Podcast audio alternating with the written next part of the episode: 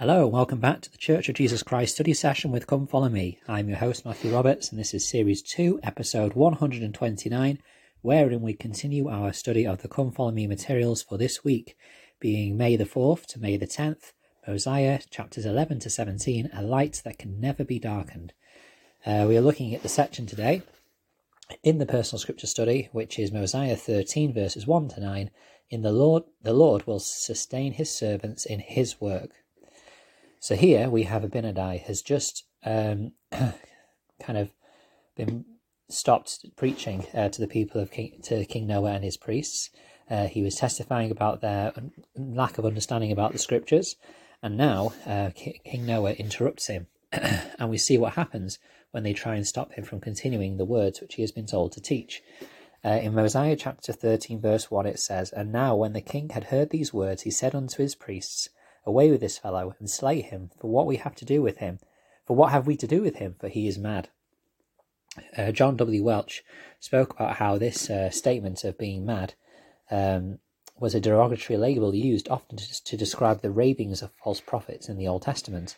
So, you know, again, you know, it's the kind of language that we would expect in this situation to be used. Um, but they go forth and try to stop him from speaking. And in verse 3, Abinadi says, Touch me not, for God shall smite you if, you if ye lay your hands upon me. For I have not delivered the message which the Lord sent me to deliver, neither have I told you that that which ye requested that I should tell. Therefore God will not, not suffer that I shall be destroyed at this time. Uh, it's interesting because I've never really noticed that obviously one of the main reasons why he is given this power to repel the uh, the people that try to stop him is that he's not finished delivering the message that God wanted him to share. But also, there is the fact that um, the Lord asked him to, sh- uh, they asked a question, and he hasn't finished, you know, answering that question, which I thought was interesting. Uh, here, uh, I've got a quote from uh, Robert D. Hales, uh, who said this quote, My brethren of the priesthood, what a powerful example Abinadi should be to all of us. He courageously obeyed the Lord's commandments, even though it cost him his life. Prophets of all dispensations have willingly put their lives on the line and, with courage, have done the will and proclaimed the word of God. Close quote.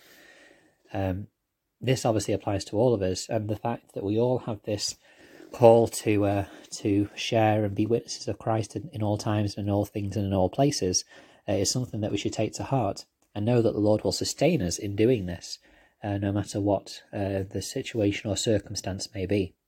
In verse 4, he continues, But I must fulfill the commandments wherewith God has commanded me. And because I have told you the truth, ye are angry with me. And again, because I have spoken the word of God, ye have judged me that I am mad. Um, again, you know, I think it's something which we have to come to terms with that as we uh, stand um, with integrity and um, stand in holy places and, and, try to live the way the Lord has, has, has asked us to, there will be questions and people that don't don't understand the reasons why we do the things that we do. Um, Elder Jeffrey R. Holland said this quote, and therein lies a message for every young man and young, young woman in this church. You may wonder if it is it is worth it to take a courageous moral stand in high school, or, go, or to go on a mission only to have your most cherished beliefs reviled, or to, or to strive against much in society that sometimes ridicules a life of religious devotion. Yes, it is worth it, because the alternative is to have our houses left unto us desolate, desolate individuals, desolate families, desolate neighbourhoods, and desolate nations. Unfortunately, messengers of divinely mandated commandments are often no more popular today than they were anciently, as at least two spit upon, potato spattered sister missionaries can now attest. Hate is an ugly word, yet there are those today who would say with the corrupt Ahab, I hate the prophet Micaiah, for he never prophesied good unto me, but always prophesied evil. What that kind of hate for a prophet's honesty cost Abinadi his life. Close quote.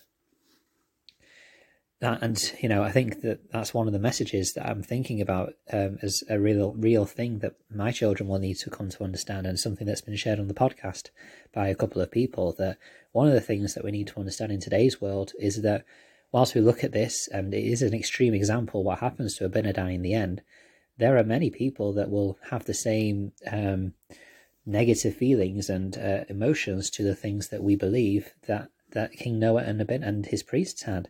Um, and so we have to come to terms with the fact that we will need to stand true to those despite maybe having those negative views about us.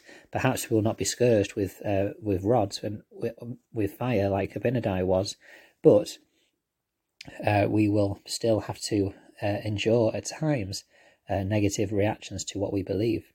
In verse 5, it says, And now it came to pass, after Abinadi had spoken these words, that the people of King Noah durst not lay their hands on him, for the Spirit of the Lord was upon him, and his face shone with exceeding lustre, even as Moses' did while in the Mount of Sinai, while speaking with the Lord. So here we have this um, kind of situation where Abinadi is illuminated, I suppose, or he shines with the power uh, of of the Lord.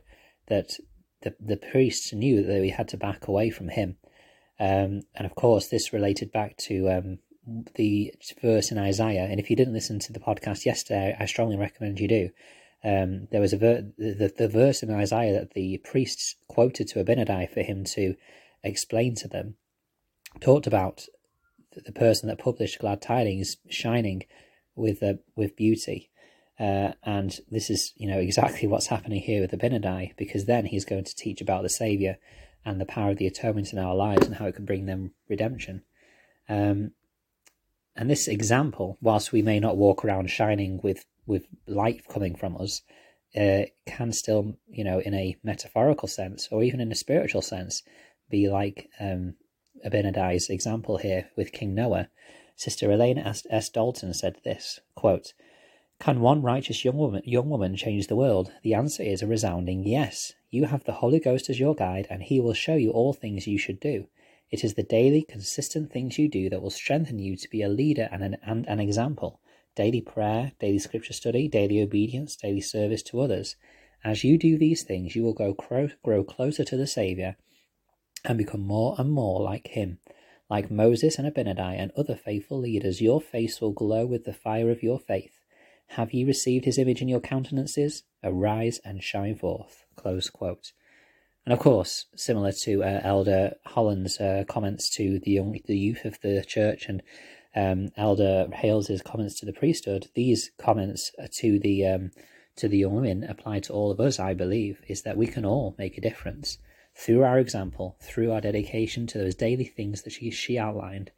That we will also go forth and shine forth, and have His image in our countenances, which is something we should all seek to strive for.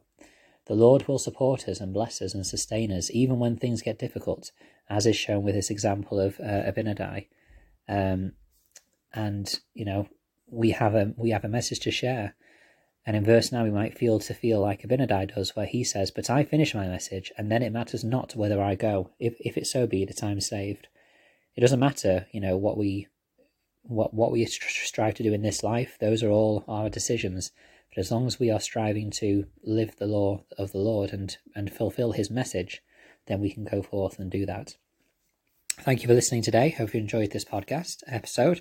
Uh, if there's anything you've been studying, I'd love you to share it at Matt S. Roberts 90 on Twitter. You can also email ldsstudysession at gmail.com. And there is the Facebook group, Church of Jesus Christ Study Session with Come Follow Me, that I would love you, love all of you who listen to join so we can hear some of your insights and your study that you've been doing. And I try to share something each day as well, so that'd be great for you to join in with.